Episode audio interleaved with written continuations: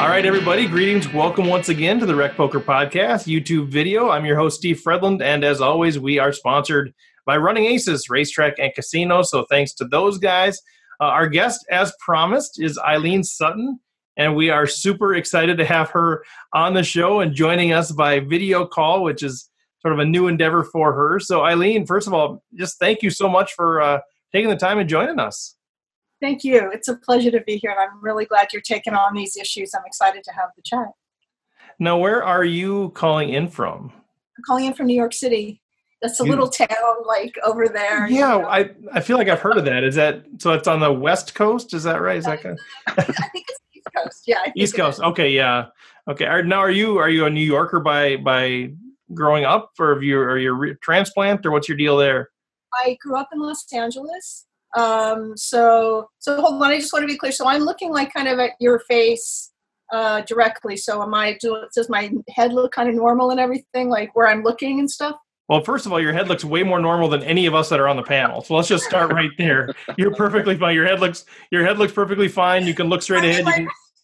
You can, no, you're fine. You're centered just fine. So no, because I know there's some an issue if I look at the camera lens or I look at you or I just. Oh yeah, we we can tell if you're looking at the screen or if you're looking at the camera, but you know, hey, we're we're cool. Whatever. I keep looking up and down, all around, everywhere. So uh, whatever is most comfortable for you. I think your screen will probably who's ever talking will probably be made large on the screen, so you can kind of decide uh, where no, you want to look. It's no, it looks great. I have a huge screen, so it's all good. Um, I grew up in Los Angeles, California, and I've been in New York for 30 years. And um, so I guess I'm a New Yorker, dot, dot, dot. You know, I say it reluctantly, but yeah. so that's the deal. Okay, good. Well, so I know you've been all over the place. We've seen uh, between the panel, I think we've seen you all over different places, different articles that you've written. Uh, I know you wrote a book, The Total Poker Manual. You write not you write fiction books, SuttonStories.com. So kind of all over the place, right? You're kind of doing all sorts of different things.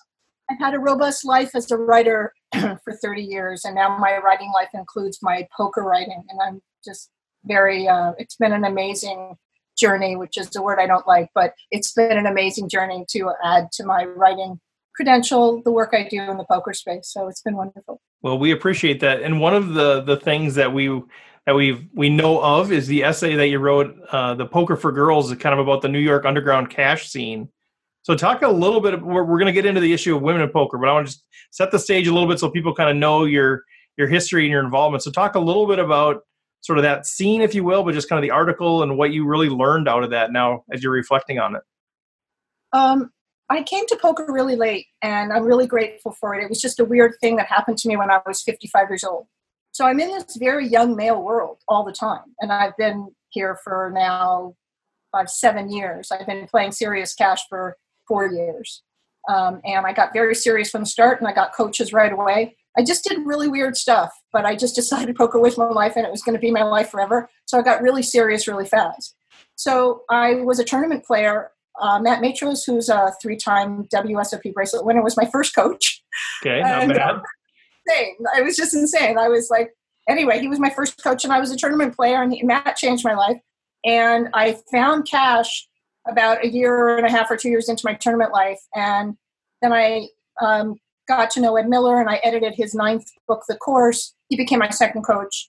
And Tommy Angelo uh, is now my third coach and has completely transformed my game. And it's been an amazing journey. So, my life on the underground scene in New York uh, is, oh my God. I mean, I'm writing a memoir about it. It's It's been a tremendous ride. And I just a thousand stories to tell about what that's felt like and how it trained me and my feelings about it and my next steps as a poker player, as an aspiring professional, and all that kind of stuff. So. Well, I'm, I'm sorry that the, the coaches that you had have just been complete no names. That's kind of a sad, kind of a sad journey for you that you've you enter the poker world and you just can't connect with anybody that knows anything about poker really tragic. really tragic. That is that is the right word. Well, let's let's talk. You can talk more about you know kind of that that history or whatever whatever we need to talk about to kind of flesh out this issue a little bit. But we are uh, starting to to broach the topic a little bit about about women in poker and what is what is happening. Um, you know why, why such a lack of gender diversity uh, at least when we sit down to to play tournaments, it, it's really hard to to have a tournament that has more than you know one or two women in in a hundred person field. And uh, I guess to start, I'd like to just know from your perspective, is this a problem? Because I mean, I personally I see it as a problem because I I think a community is only as good as the diversity it has, and whenever you're you're lacking diversity in some way, you're just not the community is not operating to its fullest potential. So that's that's kind of where I'm coming from on this, and that's why I wanted to tackle it. But uh, I don't want to make an assumption that it's a problem if people don't think it is. So I'm kind of curious to start with, from your perspective, is this a problem that we have uh, a lack of gender diversity in tournament poker? Um, I, I, mean, yes. The short answer is yes. Uh, I wouldn't use this, the phrase a problem. It's a fact. Um, I've been writing about women's issues and how women come into the poker ecosystem for a number of years through my blogging activity for Red Chip Poker. And I've done a lot of research on it, and the, the numbers and the data are hard to come by. But women generally play uh, in live poker about 2 to 4%, and WSOP has those stats, and those statistics are getting worse actually. Yeah. And women, t- women tend to play online at much higher numbers, uh, up to maybe 20%. I'm not sure if that's on the tournament side or the cash side. Um, I, I have made some notes for this conversation as we continue through it, but um, as a starting point, um, women have a different set of pressures in their lives. So my male my male friends in New York uh, who are single, uh, who have jobs, who are not raising children, uh, they can come to a poker game at nine o'clock at night and leave at 2.30 or 3 o'clock in the morning if they have to get up and go to work the next day. Women generally separate from the issue there it's a matrix of issues having to do with how poker is taught how women knock at the door of male dominated industries. But as a starting point women often make less money than men. They often are, are raising children. They're, they're um, their pressures. I have a friend in dc who's raising two kids. She has a full-time job. Um, it's just a different set of of pressure separate from all the ways that women may or may not feel welcomed in the in a in the poker world as a very male dominated environment. But as a starting point how much money can women spend on the game? Um, i'm not the typical woman in terms of how comfortable I am in a very male, uh, sort of hard charging environment, how, especially in New York Underground for the last five years. So um, these are some of these are some of the the top line issues, I would say. Okay, so I, I like the distinction that it's, distinction that's not a problem. It's not a problem, but it's a fact. Um, you know, I think it is a fact, but that's where you know I just wonder is it is it a problem? Because I, I guess I've been viewing it as a problem, um, and so that's kind of why I'm curious. Why do you not see it as a problem? I mean, I, I get I get that the facts are the facts. Like, uh, you know, there's some of the pressures and there's some of the environmental things, and those things. But I just feel like whenever there's something that's that big of a chasm, uh, I think it was a problem. So that, that's good that you're you're sort of teaching me to maybe reframe that a little bit. I mean, when you think about all the industries, uh, women have been knocking on the door of a male-dominated world for thousands of years. Right. Okay. I don't want to overstate that or uh, make it, um, um, you know, anything negative, but uh, you know, women coming up on Wall Street. Uh, I have friends who came up on Wall Street in since the 50s, and those are horror stories. So women are knocking on the door of the poker industry, and increasingly so. So the question is for me, I don't necessarily need to talk about it in terms of a moral issue like whether men are bad or men are dogs or you know men are mean to girls. I, I don't personally need to talk. I personally write into it and I, i'm a marketer by training so i've advised several poker brands in their marketing efforts. So i like to think of it as an economic question. Poker is big business globally. I don't have to tell anybody in this conversation that and women, for some analysts, are arguably the next big demographic for this game in terms of keeping players into the pipeline. You have women all over the world playing poker. You have women playing in free pub leagues all over the United States. Right. You know, so the so so if you're running a business and you want women to come into your industry and to buy your product, what are you doing to bring women into that pipeline? I have some answers to that for that but fundamentally, for me, fundamentally, and, and eh, again, it's a question of how comfortable how familiar women are with poker, how comfortable they are, all of these various moving parts. But fundamentally, poker is a business. And what are you doing to attract more customers? And that's a very complex answer. We can, I'm sure we'll get to some of it tonight. Yeah, I would love I would love to dig into that. I'd love to know both from the, you know, what can the industry do, what can local casinos do, what can, you know, as part of the organizational side of it, what can they do to attract more women? Uh, but also, you know, what can you know male or female current players do to attract more women?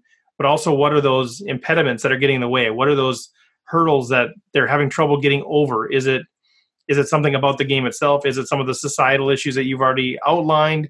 Is it the environmental issues of how they're treated even though i know you don't want to make this a men or dogs thing but you know what so i, I would love to kind of dig into that. I'd love to know kind of what what are what is the industry doing to try to bring women in what's being effective because I see it locally in Minnesota. There's different casinos here, and they're they're trying different things. They're trying to do women's nights and different things. I don't know how successful they're being, but they're trying. I'm kind of curious from your perspective, what is being successful in making that happen, and then yeah, what's what's getting in the way of uh, the numbers actually increasing? That's a great. That's a very great and complex question. I mean, I love um, what Vanessa Selbst, how she has written about and talked about women in the game in in in uh, in her in the last few years. And Vanessa has a wonderful analysis, which I happen to agree with, having to do with how women are socialized into aggression. I mean, poker is a very aggressive hmm. game. This is not breaking news. So um, I know for myself, even after having three world class coaches and many, many hours on felt, you know, there are moments that are extremely hard for me. And I I am extremely proud of my game and I'm playing against people who have been playing 5, 10, 15, 20 years longer than me. I'm incredibly proud of where I, how far I've come in a short time. But the question of aggression in poker and actually just competitive poker for me, some there are folks who consider that poker is not a sport. Okay, I mean, who cares if we want to say it is or it isn't a sport? I, you know, Tommy and I were talking about this today in a coaching session. You know, the question of for me, the muscularity or how warmed up you feel or what you do before, during, and after a game, for me, all of that is kind of very connected to an aesthetic of an athletic activity. But but the question of separate from the a kind of sexism question of whether women are getting bad mouth, and I've had women write to me from all over the country that have had horror stories in casinos and how men have treated them there. But separate from that, the actual dynamic of the game. And it, to Vanessa's point, women are not socialized into um, into aggression. And I think there was something there was something online tonight I, on Twitter. I was reading just a few minutes before this chat began about a very uh, very famous, high profile, high stakes player, and you know she felt it another player a couple times and apologized. You know, I mean that's not my behavior, but that is fascinating to me, and that's for me pure gender.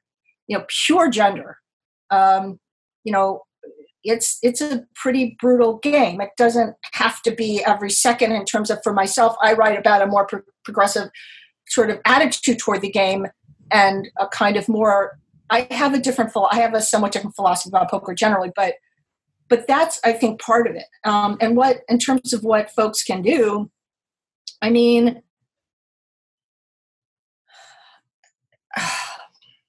You know, there's an organization like Poker League of Nations, and I think change happens in society and in our social structures from the ground up. So, Poker League of Nations is organizing women in some sense all over the country and bringing women into the game and creating environments that women feel safe and comfortable playing poker. I think once women are exposed, like anything else, right? We now have athletic leagues that are that are female leagues or whatever, like female baseball, but you know, baseball leagues and basketball leagues and all that kind of stuff you know that those aren't that old. You know sports has been a man's world for you know thousands of years. I mean formal sports for a hundred years and commercially. So how i think women who come to the game understand how exciting and amazing this and how hard it is and how beautiful it is. It's an amazing ridiculously beautiful thing that we do. Um, so yeah it's it's tentacle that's good. So I've, got a million questions. I want to make sure that uh, we have panelists too, and I told them just chime in at any point in time. So I'll just I'll pause from time to time and make sure they if they don't jump in, make sure they have a space to ask a question, but uh, any anything at this point from the panel? Yeah, I, I'm I'm curious on your thoughts of um, of like women's only tournament because I've heard women espousing two different viewpoints. One is, you know, it's a great way to get women into the game where they don't need to put up with men for those events, and then they can uh, play in open events after that, after they become comfortable with the mechanics and have a welcoming experience. And I've heard other women state that they find that thought process or the idea of women's only tournaments somewhat demeaning. I mean, the reason we have them in uh, sports is there are just biological differences that men, you know, with the testosterone and everything, put on more muscle than women do. But there is nothing physical that means a male poker player is going to be any better than a woman poker player. Maybe there are some of the socialization things that you had mentioned previously that might impact that. But I'm just curious to get your take on that particular question. Well, thank you. I um, I don't think it fundamentally should has to be one thing or or the other. I personally, for myself, I I don't, I wouldn't like to enter an all women's game, or I wouldn't feel like I needed that to make me feel. I mean, I just dove in to the underground cash scene in New York, you know, as a grown up. So I got very comfortable with a lot of aggression very quickly. And I appreciate that for some players and for some women. Um, it's an easier uh, entry point. Um, and again, I just don't think it has to be one thing or another. And I think if there's some women who, um, um, there, I know of some women who have had some very, again, some very difficult experiences live, and if they, if they come into the, their poker experience fortified and feeling like they have a community of women around them who are going to be supporting them and helping them understand the game and understand the culture of the game, um, then great. It's not for me personally. Um, but I, I, I appreciate that it's it's it's almost a marketing in in some respects. I think it's also a marketing niche. It's a way for brands to you know, for example, Poker Central, which I think does some really wonderful work on the gender front. Um, and they have ladies' nights and et cetera, et cetera. And then it's you know for some poker brands, it's it's a marketing thing, and that's fine too. I don't think it has to be one thing or the other. Yeah. Chris? Yeah, I have a, a, question too. I mean, I think there's all these institutional things, whether it is sort of you know women's tournaments or that, that and, and that's the business side of it. But in some ways, there's also a really compelling uh, case for the players, right, to grow the game. I mean, if if 51% of the population started playing poker more, our fields would be enormous, our prize pools would grow, all kinds of great things would be happening in the game, and so what is it? I mean, and I, I understand there's all these factors that go into limiting um, some women's ability to enter into the game and the, the, socialization factors that you talked about. But that actual like experience when when you get to the to the tournament, what is it that players who want to see the game grow, like me, uh, can help do to provide a more uh, welcoming environment? Um, are there things that we can do to to make the space uh, more less of those horror stories happen. right. No, this is very interesting. Um, I'm not in the tournament world anymore, but I don't think that the dynamic is any different than when a woman sits down in a cash game mm-hmm. at a casino or she sits down in a tournament. I mean, once or twice, um, I've seen. Uh, I mean, uh, once or t- I've had really good luck in New York, but I've had a couple of really uh, kind of awful experiences, and I'm very grateful that I only had like two of them. um, but if you know, if if um, you know, I played with a guy who was pretty unstable at one point, and he lost a hand to me, and he went crazy. And um, he was, and maybe men, I don't know what, I don't know if men also sort of talk to each other or go toward each other like this in some sense. I haven't seen that much of it. But um, he just got up, he was yelling at me, the game runner didn't intervene. I felt overwhelmed. It wasn't it was a very difficult moment in terms of what I thought he had he showed sort of slow rolled you know those moments in poker. They get it just gets knotted right? So he just lost his sh- he just really lost it. And i felt really i felt i felt really pretty traumatized from the evening and wrote a blog for Red Chip about it.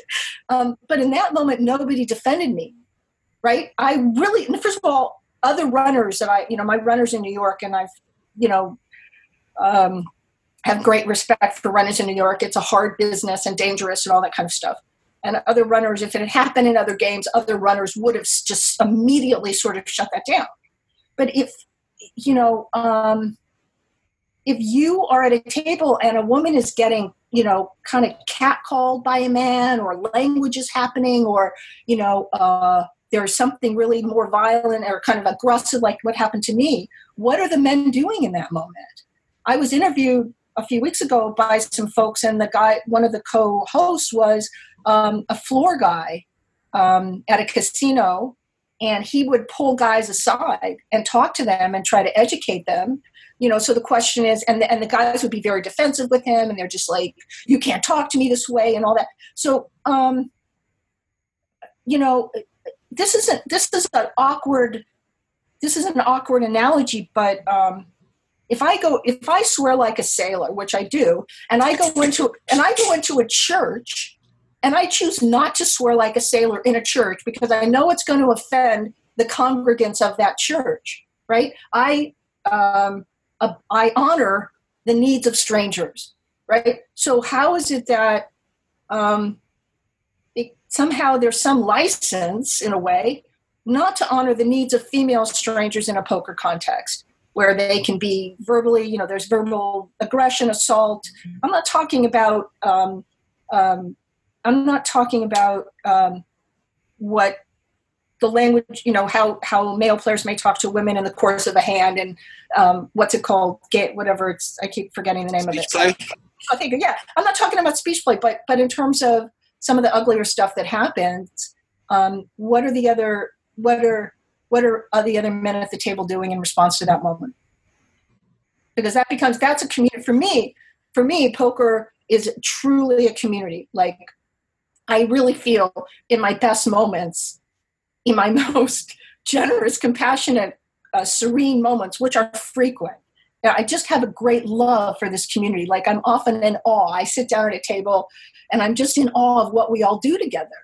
So if i'm in this community and and you know are you going you know are you not defending if you're not defending me why not Yeah, that's, I, that's one answer I love that. I, I feel the same way. I love I love the community of the poker world, and I do feel that way. I feel super embarrassed. I feel like the community is broken when those sorts of comments are happening.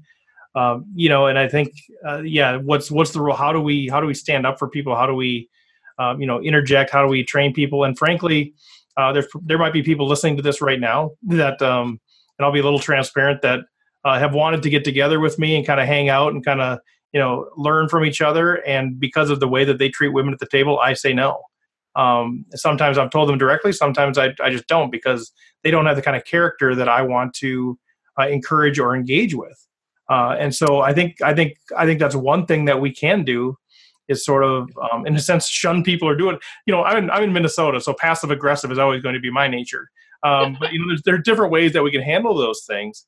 Um, i think one one thing that's been really helpful for me from a personal perspective is you know i'm i'm filled with privilege right? I'm i'm a middle class white male all right? I understand privilege or at least i want to understand it and i don't understand what it's like to be um to be on the other side of that privilege and i think you know when i when i'm at the poker table and i hear some of these comments uh, some really direct some just indirect just sort of the some of the language that's used when a woman is at the table you know some of the teasing uh, back and forth. What it's done for me is it's really opened my eyes to what women are probably going through on a daily basis, and what any um, I don't want to say minority, but any any sort of marginalized group of people uh, that's been struggling for equality for all of these generations uh, has been going through. And I think so for me, it's opened my eyes to be like, wow, is this is this what they're facing on a daily basis in a male dominated world?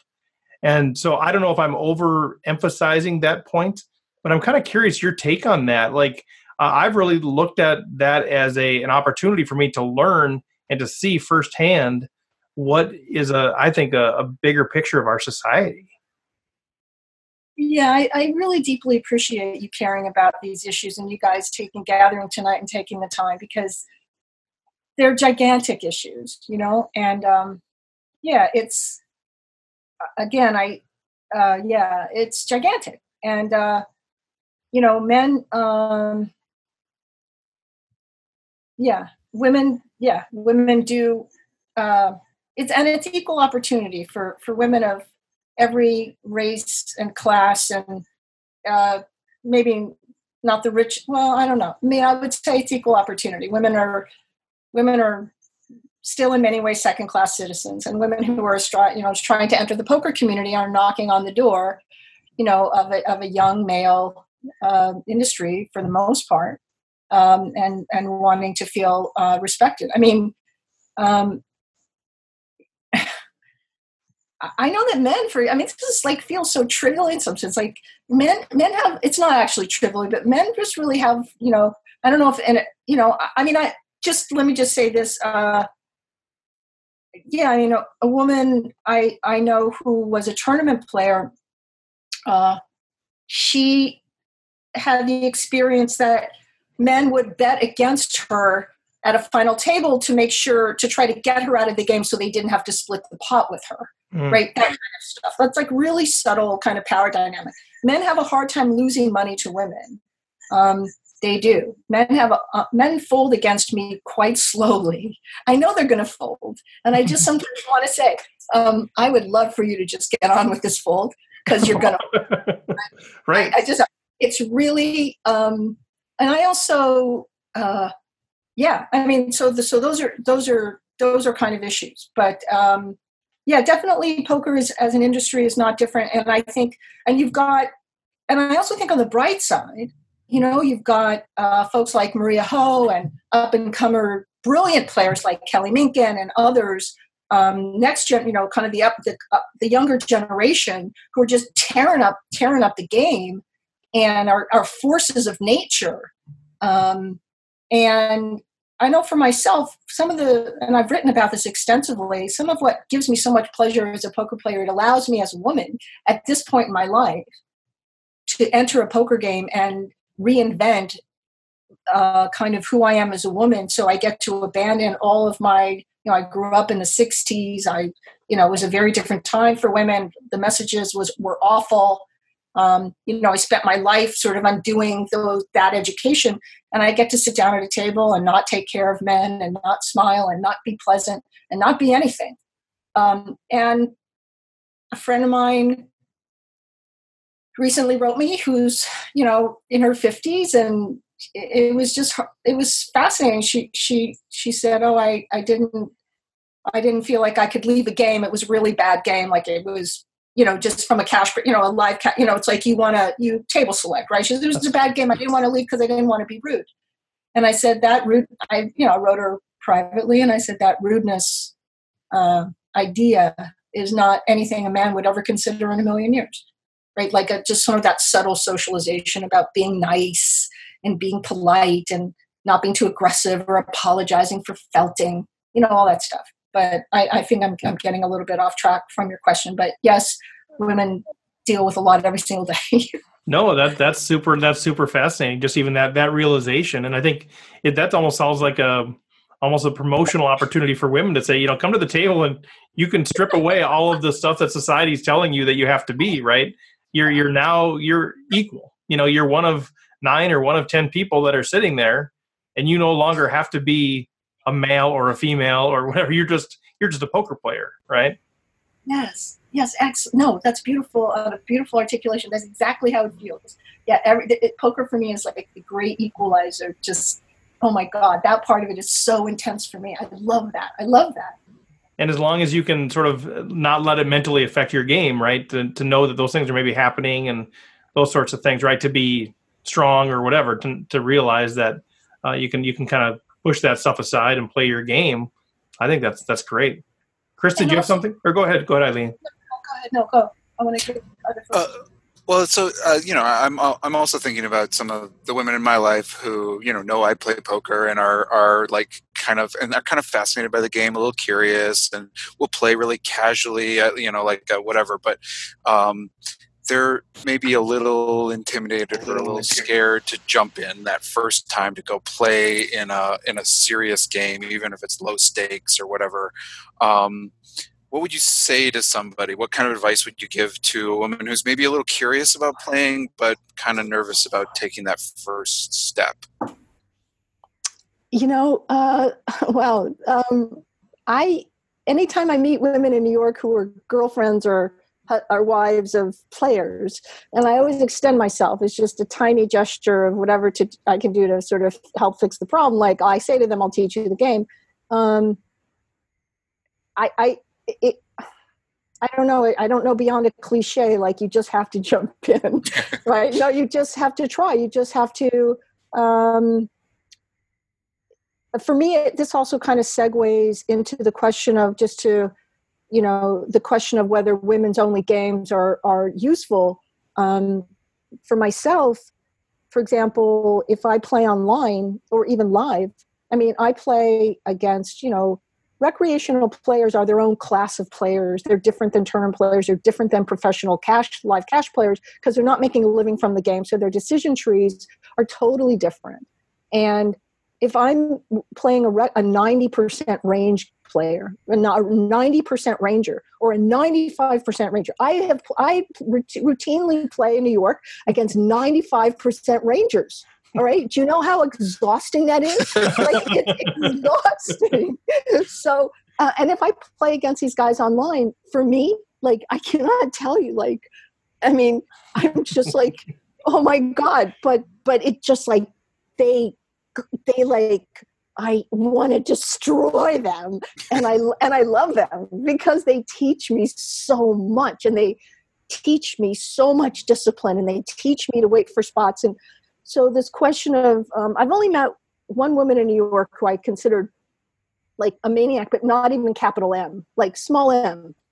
But mostly, I want to be as as a cash player at the table with maniacs. So uh, they just first of all they they build wings on your houses, right? You, you get to buy the you get to buy the Maserati because you know they're awful, and you're just going to make an, a ton of money from them. But the question for new players is like anything, you know, like just try it. Or if they're guided, if you have friends or folks who are curious, like, yeah, just be their ambassador. Just be their ambassador. Like for anything new, you know, for all of us, like in the most simple way, if we want to, you know, do anything brand new if we have ambassadors we just feel a sense of connection i do i just i'm available to a lot of younger players and especially female players always just to say i'm here for you you know, I'm always a folks at the table. Tommy has trained me strictly in a kind of mum poker. So I'm in that quietness at the table, which for me is so relieving as a woman. I don't have to be like, you know, chatty and friendly and sweet and all that bull, you know. I'm just quiet. Right. But I also, folks talk to me at the table, I will say, I'm happy to help you. Um, like, you know, here's my phone number, call me. We can talk about whatever you want to talk about. So I think that ambassadorship and that community building is very important for folks not to feel freaked out. John? Well, so over the fast last few years, we've had um, several near misses of getting mm-hmm. a woman at the final table of the WSOP.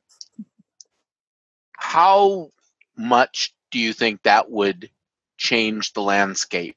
I mean, people in general need role models. Moneymaker obviously made a huge change to the landscape, saying, "Oh, just an average Joe can win at this game." How much would that make a difference to say, "Yes, we see women being successful on the biggest stage," and that we've already seen it everywhere else. But the WSOP main event is kind of its own special beast.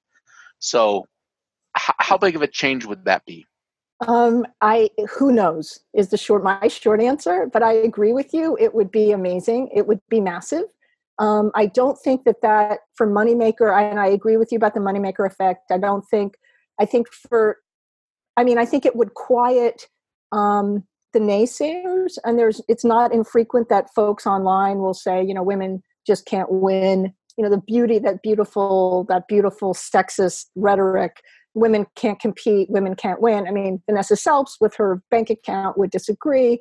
Um, so uh, yeah i think it would be massive. Again i still think there's pressures on women in terms of whether they can afford to play poker or they can leave the house and play live on a moment's notice and all the things that women deal with. I don't think that that's going to necessarily transform it overnight um, but uh, i think it would certainly quiet the naysayers. I mean if you look at uh, you know uh, like the difficult rhetoric that happens on twitch streams um, is is very sad to me and, and, the kind of degrading language that anonymous players can do online and uh, you know um, that's one environment where if women are watching those streams you know it's it's it's a really like kind of uh, the poker equivalent of a hostile work environment in some sense um, I also would say that how to get women, more women in the pipeline in terms of getting them onto these big high profile games uh, with the possibility of being at final tables. I mean, big brands say they want more women in the game. A lot of poker brands say that. And the question is, what are they doing about it? I mean, you have to create. I commend Poker Stars for having a Poker Stars women Twitter feed, and I'm not. I'm sure there's other stuff they do in that brand in their brand activity. But you have to create a narrative in which women can see themselves, right? So if you start a poker brand or you develop a poker poker brand um, that's hyper masculine and that's appealing to younger men, boy, you know, which is fine. That's a choice. It's a it's a marketing choice. It's an economic choice. But poker brands have to commit to um, they have to seriously commit to presenting their brands in a way that women can respond and relate. So we can say, gee, a woman hasn't won, you know, the you know the main event but how many women are in the tournament pipeline and what can be done at a much lower level right to bring and this is what i love about the work of poker league of nations um, because they're running tournaments all over the country. And i have friends who are you know paying putting down the dollars for the main event and all that kind of stuff. So it's a question of numbers and, and what are brands doing. If i go to a poker brand and i just see a kind of image system visually from a marketing perspective and there it's a lexicon that's very male and very aggressive and sunglasses and kind of this very like warrior crushing sort of aesthetic which is one way to go um, aaron brown wrote a brilliant text called the poker face of Wall Street, and he argues for a much more compassionate, um, much more compassionate behavior toward fellow poker players, which I embrace completely. But the question is, you know, what are brands doing, uh, you know, to uh, to make this more, you know, to make this possible and to to uh, change the the what's to kind of enlarge the funnel and bring more bodies into that funnel to say it sort of in a vulgar way. So, so in addition to like the the major brands, I think that's incredible advice. I think that's that's something we need to hear. You know, thinking bringing it back down to let's make it about me. No, I'm just kidding. But but you know, bring it down to the you know the Rec Poker podcast and these sorts of uh, shows like this. You know, where you know we've got a decent sized audience and that sort of thing. But I'd like to know what advice and putting you on the spot a little bit. Like, what would, what advice would you have for for us to be able to do to not only make the podcast more appealing to women, but also to promote, you know, the game to be more um, accessible for women. Like, do you have ideas on that? Because we we have a panel, and as you can see, they're all men, and we've tried to get women on here, and you know, I have to work really hard to get female guests on the show. We don't is have that, any right. Is that true? It it is, yeah, and part of that is maybe just poker connections. Uh, that we have. Hmm. But you know, we just had Lexi Gavin on and Tiffany Lee talking about some of this stuff. But um, but you know, it's kind of hard, um, and we don't have any regular panelists that are female, uh, and so that's something we want to change. Uh, but you know, in addition to that, are there other thoughts that you have around how can we, on a weekly basis, where we have a platform, communicate a message that is uh, of more interest to women? Not because we're trying to grow the podcast, but we're trying to grow the game, and we're trying to be more inclusive in, in things. Any thoughts on that from your marketing perspective, or just uh, your other exposure that you've had? Yeah, I mean, first of all, I do. I said it at the start, but I really deeply appreciate the fact that you care about this because I do think you're in the. I do think you're at the forefront. I, I don't.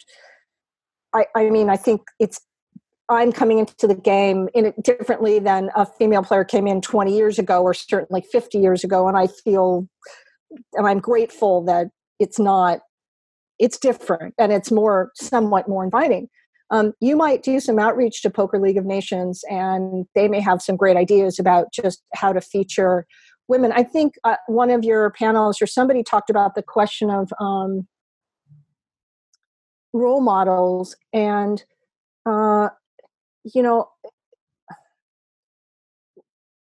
when I was writing the Total Poker Manual, I I built, uh, I designed um, spreads into that book to feature women at every generation. So um, I have I have expert I have expert spreads with you know say with Jen Harman and Vanessa, and, and I have spreads with with Kelly and just women at like kind of every generation going back like 30 or 40 years because I wanted women to have a presence in that book in a very explicit way.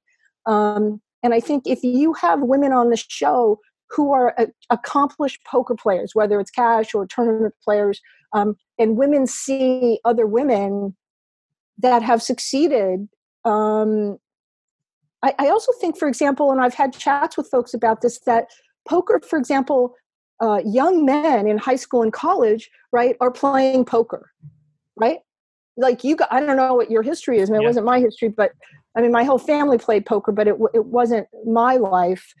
But uh, in the '60s, you know, it was just I don't know. I mean, poker is everywhere, but but if it's not in your family, and then I know a ton of men right uh, who who came up in high school and college playing poker i don't know a single woman who had that experience like who they're you know in their dorms or whatever uh, they were getting together with getting drunk and drinking a lot of beer and playing poker. You know those really core uh, very deep cultural sociological things like how men end up in their dorm playing poker but women don't. Mostly women don't. Um, but if women see women who are successful and i talk to young people all the time my friends um, i have a friend whose daughter is 16 and she's just brilliant in the game and i'm like and she's just totally nurturing her like that that's where it starts like i'm very jealous of people with these origin stories like i started playing at 55 years old and everyone else started playing at nine or something i'm obsessed with stu ungar who grew up in my neighborhood and you know he was advising his mother on gin rummy when he was eight years old. You know he's just a god dang prodigy right? He was. But if if women uh, i tell young people like you know but if you have women on your show who are really accomplished and can, I mean, Jennifer Harman has had an amazing life, and this is not as active anymore, and countless other women, Kelly and others, um, who uh, even Danielle Andersen, who I just watched uh, the movie um, on the history of online poker, and she's featured in that. And she's had just the most the hardest amazing life. I mean a, beautiful beautiful story and i think if women see other women that are successful and are thriving in the industry um, thank you. Bet Raise Fold. Yes. Thanks. Oh my god. Technology. Yeah, um, yeah. Um, I, you know it's like for all of us whether we're children or whether we're grown-ups like we see other people doing stuff that we want to be doing and then we feel like oh yeah i can do that too you know? I mean when i first met matt mitchell what was interesting i met him through my writing life and i didn't even know who he was because he and i were both writers we're both fiction writers. So um, he came to my workshop and i was training him to in to be a workshop facilitator for a writing organization in new york called the new york writers coalition. I had no idea who he was. And um, and then a week later i found out and and I came home and I called him. I was like, "How the hell did you not tell me who the hell you are?" You know. Um, and then he, but but for me, that was a perfect example of like Matt was a writer and a poker player, and I was like, "Okay, I have fifty percent of this already in place." And so he was modeling that life for me and that balance for me, and that's where it began. It was, I'm not religious, but it was a little bit of, uh, you know, a little bit of destiny there. You know. Cool. Uh, any other? Uh, we're, we're at about time, but any other questions from the panelists or comments? Chris, I have a quick one. Uh, when's the memoir coming out? Yeah. Oh, I, that's an excellent question. You know, uh, your guess is as good as mine. well, I'm, so, I'm, guessing. I'm guessing his guess isn't as good as yours. it's uh, you know, the writing, uh, the writing, writing moves slowly, and uh, you know, like that. But thank you for asking. I'm um, Chris is also an author, so he understands the writing process. Oh, oh, okay. Well, then that's a totally unfair question.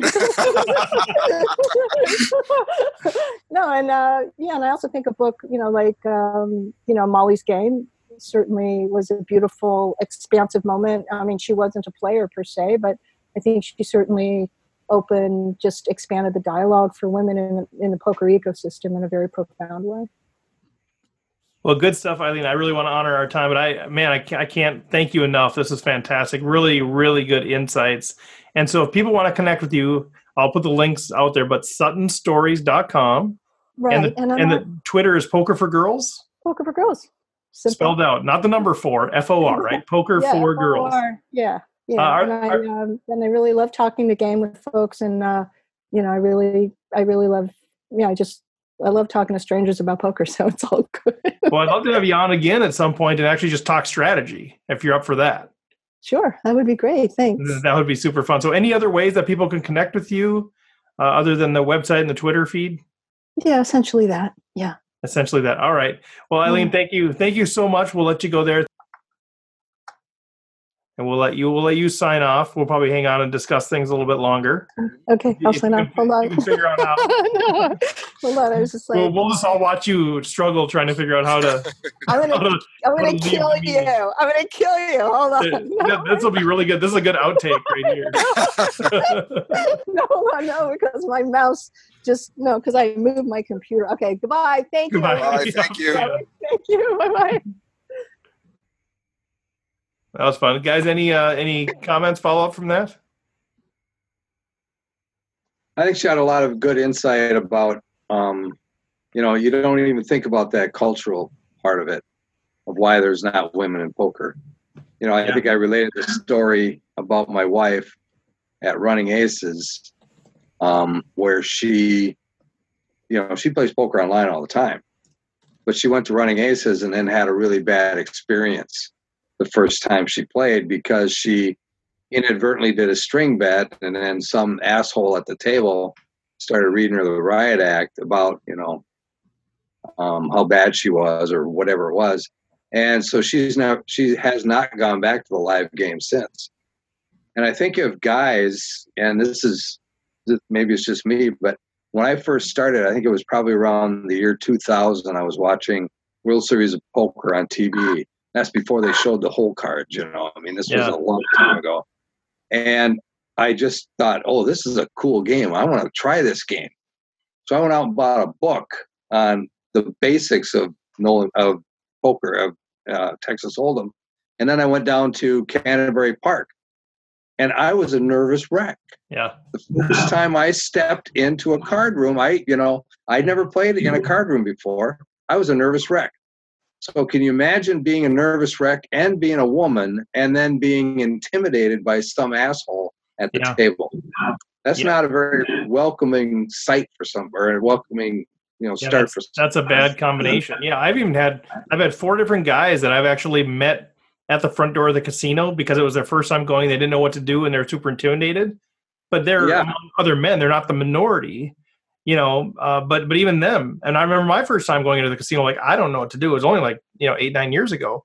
And so yeah, I can't imagine if I was walking in, you know, into a place where it's a male dominated thing as a female and then being berated which you know people will berate anybody anyway but i do think it does happen more to females uh, and i think part of that is because they just that's how men are but yeah that's a that's Yeah. a bad combination like why would you ever go back right. it's such a bad situation I keep trying to get her to try it again, but she just uh, she's not comfortable with it. well and, and you can't promise it's not going to happen again Right. that's the problem yeah you know if you could Right. just say boy that was a that was a one time thing that's never going to happen again and yeah it probably won't but you can't guarantee that right. Yeah, you can't. And and what I what I um what I love about this conversation and more conversations like it is like the the thing that seems so strange to me is that I, it is in everyone's best interest. I think. I mean, the game.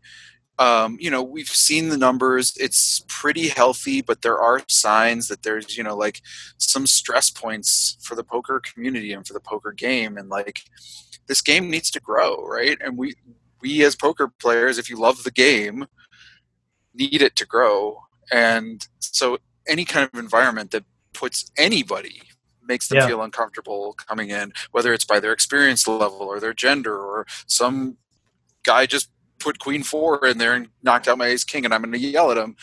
Like all of those things contribute to making it a more insular environment and that puts stress on the game, right? We need more players and it, and um, so I don't know why that would I- I mean I, we we as as a poker community need to sort of make this as welcoming a space as possible. Yeah, and that's where it's hard because I mean, people like you know the panel here. I think most of the people that I know that logically think about things. Well, first of all, they're not a holes, but secondly, if they were, they'd logically think about this is bad for the game. But it's uh, there. There's so many people that aren't logically thinking about that. It's the same people that are sitting there going, ah, "Stupid place." They you know they only have 40 entries. What a bunch of idiots! And then somebody comes and sits down, and they're like, "Well, what are you looking at, you idiot?" I mean, like really you're not putting this together that this is that these two things are actually inversely correlated you know like but they're not and so that's Yeah. where it's like you know is there is there a societal value that we can have as a podcast or as individuals to somehow raise the awareness let people know that's not okay or even inform them you know this is why we don't have big fields i don't know but i wish there was more that we could do and maybe we will through just having some of these conversations that people will start connecting the dots a little bit more but uh, but man, that that's so frustrating because to your point, we want to grow the game, and it's a lot of times the same people that would love to have bigger fields that are the ones that are to blame for not having bigger fields. Yeah. And I think that's why uh, uh, I think it was I don't know which episode's coming out which, but one of the previous episodes we were talking about tilt, right? And I feel like I was talking about this idea of like people behaving badly at the table. That's like where I get tilted because Yeah, it's like this is not just about me. It's about like this community that I want to build and, and see grow and be healthy. And so it's hard for me when that happens to play my best game. Um, and so they're kind of connected for me. I totally agree. That was that was the Jared Tendler Yeah. interview, um, which will be airing before this one. But it was funny because he even brought up the social justice term, and that's actually what I was called when I was in Vegas last year. Uh, a guy was berating this this female dealer, young gal, obviously a pretty new dealer, and we were playing like a a sixty dollar daily at the Rio. It wasn't part of the World Series or anything. You know, like twenty two people or something. And this this guy was just berating her. And you know, I I came into the defense. He's like, "What are you, a social justice warrior or something?" I'm like, seriously, like, I mean, yes, but but but like really, like that's what's happening here, and Yeah. um, that that does put me on tilt more than anything. You can berate me, and I just kind of I at first it hurt more because I do like people to like me, but now I'm just more of a you know whatever. I don't need to justify my play. But yeah, when you start picking on somebody, you know, when you're the the lion and you pick out the weak, you know, antelope and you start going after it, I have a real problem with that. Yeah, yeah. John, did you have something? Yeah, I was wondering how much do you think this will change generationally? I mean, obviously, I think now the younger generation is a lot more accepting of things that weren't acceptable when, you know, gay rights, those types of things when I was younger. Um, you see girls now are being uh, promoted more to take sports seriously and to have be being competitive is okay for young girls these days or at least more okay than it used to be. Um, and competition is all part of you know poker. So how much do you think the socialization is changing or is there hope for the future is basically what i'm i'm asking. Yeah, I mean, I'll, I'll chime in first. I mean, I I believe it was Martin Luther King Jr. that said the moral arc of the universe is long, but it bends toward justice. Um, if I misquoted that, I apologize. But I, I take great comfort in that because I actually believe that that is true. I believe it does bend toward justice, uh, but it is long and it's painful and it's volatile. It's not a nice smooth curve. Um, but I, so I, I actually take great hope in that. I've seen strides in some ways, and in some ways, I see us going backwards. um, um, but I do believe that it bends toward justice, and by justice, I include uh, equality and inclusivity and, and all of those things in that, including you know women in poker. As funny as that sounds, I think that's that's part of the deal. I think for me, the so I do have hope is to answer the question. I think for me is the question of how do I. I don't think those things just happen. I think it's it's good intentioned people that help contribute to that, and so that's kind of where I come in. Is like yeah, it could just happen, but is there a way that I can proactively accelerate that process and make the small difference that I can make? So that's that's where I go. I think we have hope, uh, but as I mentioned in the podcast, you know, I'm I'm filled up to the brim with privilege. You know, I don't know what it's like to be on the other side of it, saying how long until we get equality, how long until we get justice, how long until women can be welcome at the poker table. You know what I mean? So I'm I'm constantly in my life trying to put myself into that lens, into that perspective. What is it? What would it be like to be in that situation? Because there's no possible way that I can actually understand what that's like. So that's kind of my journey, um, John, is to try to say, yeah, I think we have hope, but that's very easy for me to say as a guy that's sitting on the stand or you know standing on the top of the mountain, you know, inviting people up versus the one trying to climb up the mountain. Okay, so then as go ahead, Rob. You go first. I was first. just going to say, I think all we can do um, is when we recognize that situation, like you talked about being the social justice warrior, when we recognize that situation, be strong enough to stand up and, and defend that person, whether it's a woman or a, a new player, Yeah, regardless. I like it. John? Well, that, that was Rob's uh, question is a good segue because my my follow up was you had mentioned, you know, what can we do, and we didn't really get an answer to that, and it's a complex problem. There is no one Yeah. single answer, but what can we do to make the game more inviting, uh, whether it be to women or minorities or just new players in general. I mean, it's very intimidating to come to the game, um, and uh, a lot of people could probably use Jared Tendler's mental game so that they don't act like jerks at the table, right. which would help too. Uh, you know, what can we do to make the game more inviting and to grow the game? Yeah. One thing I've I've never really understood why um, you know you see even at like the Mall of America right? Like Mystic Lake has this little like I think they still do. I haven't been there for a while but they've got like this little station there where like people can come play a fake hand or two of blackjack and like learn that and like and then they have like oh and sign up for our shuttle and come play for real and whatever right? And I feel like I don't know why the card rooms don't have experiences like that where um, you know, maybe come play if you've never tried poker before. Come play for half an hour uh, with the dealer. You know, we'll say you're going to sit in the sixth seat, and what the heck does that mean? I don't know where to go. Like, we'll walk you through those things. We'll deal you a hand and show you how you make a bet and how you, uh, you know, I think that it's not just it's anybody who's intimidated by coming into the game that that way. I don't know why they don't do that because uh, I feel like that is it's everyone has that first time barrier of feelings even if they've played it with their friends or they've played it casually that first time coming into that kind of space it's just like well where do i sit? What do i do? I don't want to make a mistake. I don't want to do a string bet i don't want to do a you know all these i don't want to do anything wrong right? And so i just I, I feel like that could be a really big thing that would help invite people into the game. Um, so i don't i don't know if that would work but it seems like that would be a good space to try Yeah, I, I love that. I love that. I mean, there maybe there's some things that we can do even with the podcast as far as helping people introduce to the game, but there's still no substitute for actually sitting in the casino.